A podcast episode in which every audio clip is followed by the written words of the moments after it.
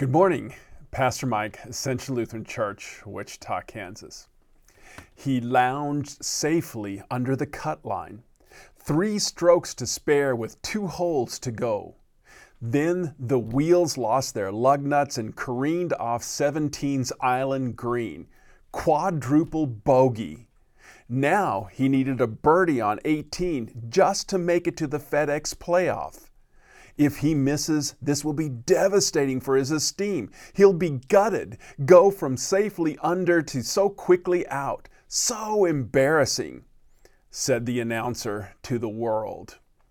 He missed the putt on 18 and missed the playoffs by four tenths of a point. Failure appears out of nowhere, routinely, like an uninvited stranger crashing the party. Only you've met before. The contract falls through. The gossip goes public. The illness becomes terminal. The child gets held back. The promotion goes to another. The steaks become leather as you watch TV while the fat flares the flames. The larger the failure, the deeper the question Will this define me? It will hurt, it will leave a scar. You might always remember it, but will it define you? It will shape you. It will teach you, I hope. It will form your heart for better or worse. Will it be baggage you carry to your grave? Will it own your heart and rename you in its image? Jesus daily faced people living in failure, paralyzed, cheating, abused, adulterers, blind, dead.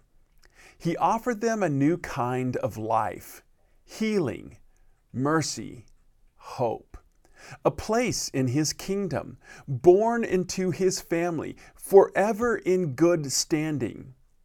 Where failure happens and hurts, it doesn't fatally flaw. Jesus claims you. Jesus fills you. He replaces failures with acceptance, replaces performance with simply being. He wipes the slate clean and gives you His Spirit, who empowers you to put aside the works of the flesh. A God to rest in, draw strength from, listen to, obey, whose words over you always encourage always welcome, even when you miss the birdie on 18. Blessings on your week.